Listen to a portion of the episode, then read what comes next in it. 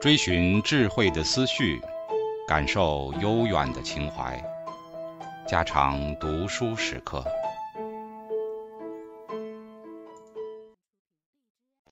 警告：慎入，非专业朗读，听后可能出现且不仅限于挺尸等严重不适，另切勿洗耳，以免污染水源。引发小猫、小狗中毒等严重生化事件。三、宗教诗的产生。宗教诗以周颂为代表，雅中的祭祀诗也属于这一类。周颂是《诗经》中最古的一部分，它在艺术的形态上还没有脱离歌词、音乐、跳舞的混合形式，在艺术的功用上正履行着宗教的使命。诗大序说：“颂者美圣德之形容。”以其成功告于神明者也。郑桥说：“臣三颂之音，所以有记也。”又说：“宗庙之音曰颂。”他们这些话都是从宗教的功利的观点去说明宋诗的内容与性质。就形态言者，则有阮元的释颂为精当的意见。宋之训为美德者，语义也；宋之训为形容者本意也。且宋字即容字也。所谓周颂，若曰周之样子，无深意也。何以三颂有样而风雅无样也？风雅但弦歌声间，宾主及歌者，皆不必因此而为五容。为三颂各章皆有五容，故称为颂。若元以后戏曲，歌者舞者与乐器全动作也。风雅则但若南宋之歌词弹词而已。不必鼓舞应铿锵之节也。他在这里从体制上、形态上来说明，颂只是一种乐舞，歌词混合起来的舞歌，实在是一种过人之见。这些作品从其性质上讲，与其说是诗，还不如说它是戏曲。如《韦清》《卓》《衡》《来》《班》诸篇，都是象舞舞舞的歌词，表演的时候在奏乐。歌唱之中，跳舞一定是占着很重要的部分。此外，如《清庙》《为天之命》诸篇，四农的诗如《丰年》《宰闪》诸篇，想必都是那一类的舞歌。除音乐以外，一定还伴着跳舞的。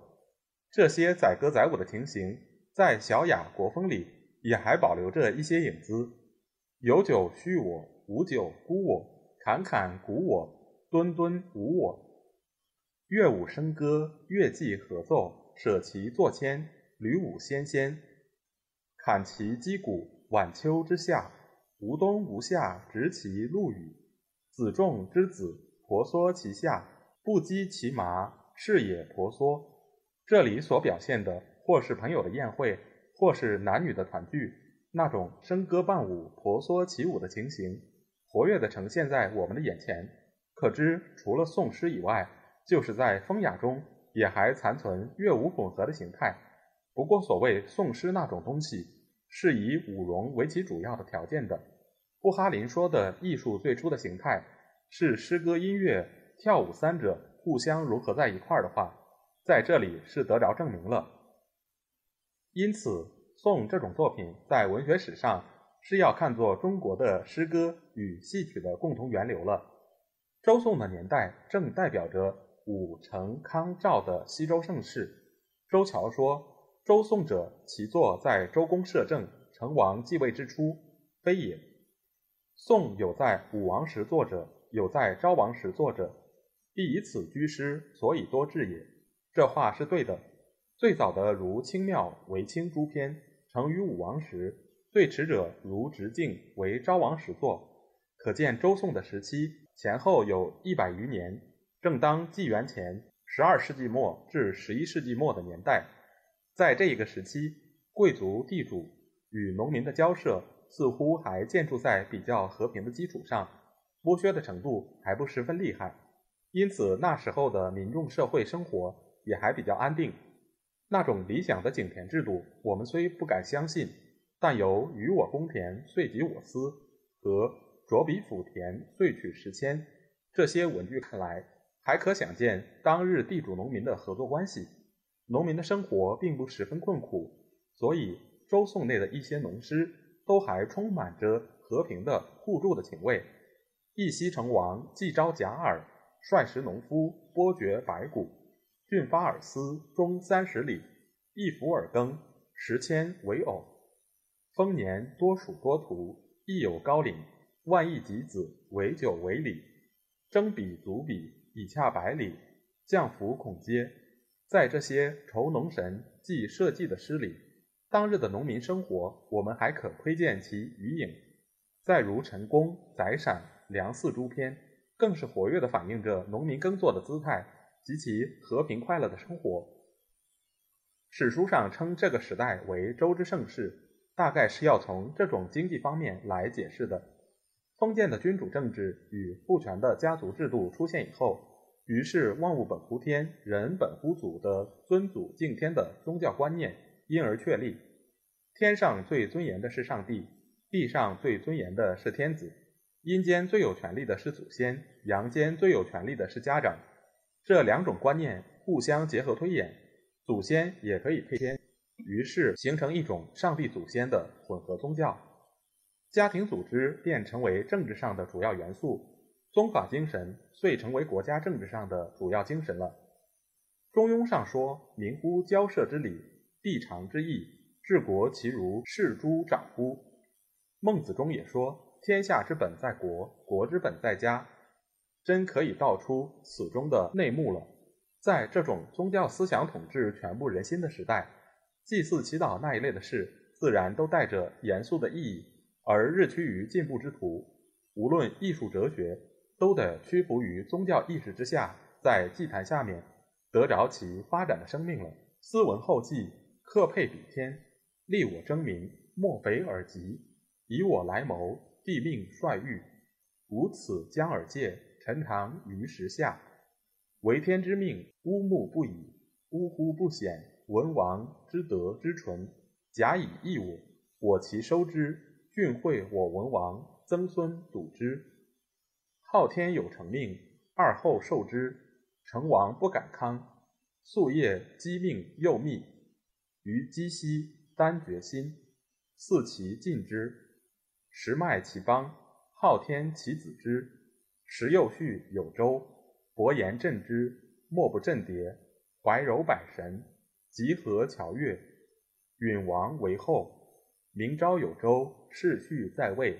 载姬干戈，载高公使。我求义德，祀于时下。允王保之。文王在上，乌昭于天。周虽旧邦，其命维新。有周不显，帝命不实。文王至将，在帝左右。下午为周，世有哲王。三后在天，王配于京。王配于京，士得作求。永言配命，成王之福。唯此文王小心翼翼，昭示上帝，欲怀多福，觉得不回，以受邦国。天监在下。有命既吉，文王出宰，天作之合，在洽之阳，在位之祀。文王加旨，大邦有子。说来说去，自然就只是这一套。然而，对于上帝的敬畏，对于祖先的赞颂，在当日的人心中是呈现着虔诚的宗教的感情的。这种简朴无华、干枯无味的文句，在现在看来，当然没有什么文学艺术的价值。然而，在文学史的发展上，任何国的文学都要经过这一个重要的宗教阶段，因为这一类作品正履行着它的社会使命，而适合于当代的社会生活与意识。正如佛理睬所说，在封建的农业与神权的社会组织上，艺术从巫术的行动变为宗教的仪式，同时又继续演其实用的社会的功利的任务了。我们如果把《周易》看作是巫术文学，那么宋雅中的舞曲祭歌，正是从巫术的行动变为宗教仪式的作品。无论其为巫术的行动，或是宗教的仪式，在实用的功利的任务上，同时履行着一定的社会功能。同这种宗教诗歌的性质相同的，还有商颂与鲁颂。鲁颂是前七世纪的作品，这是大家都知道的事。关于商颂的时代问题，有在这里稍稍叙述的必要。照毛诗序的意见，商颂是周代乐官保管的殷商乐章。如果这些话可靠，那么在周易以前的卜辞时代，这种作品便产生了。在文字的历史与文学思想的发展上，这都是不可能的。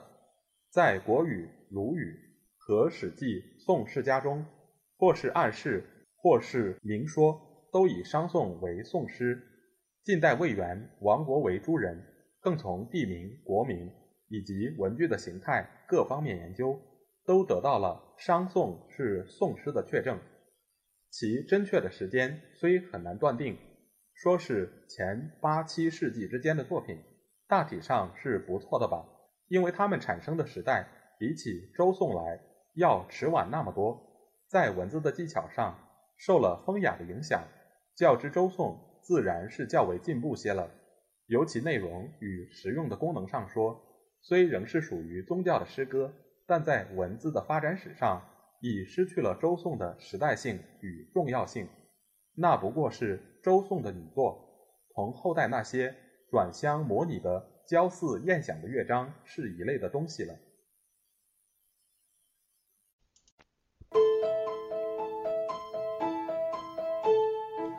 家常读书制作，感谢您的收听。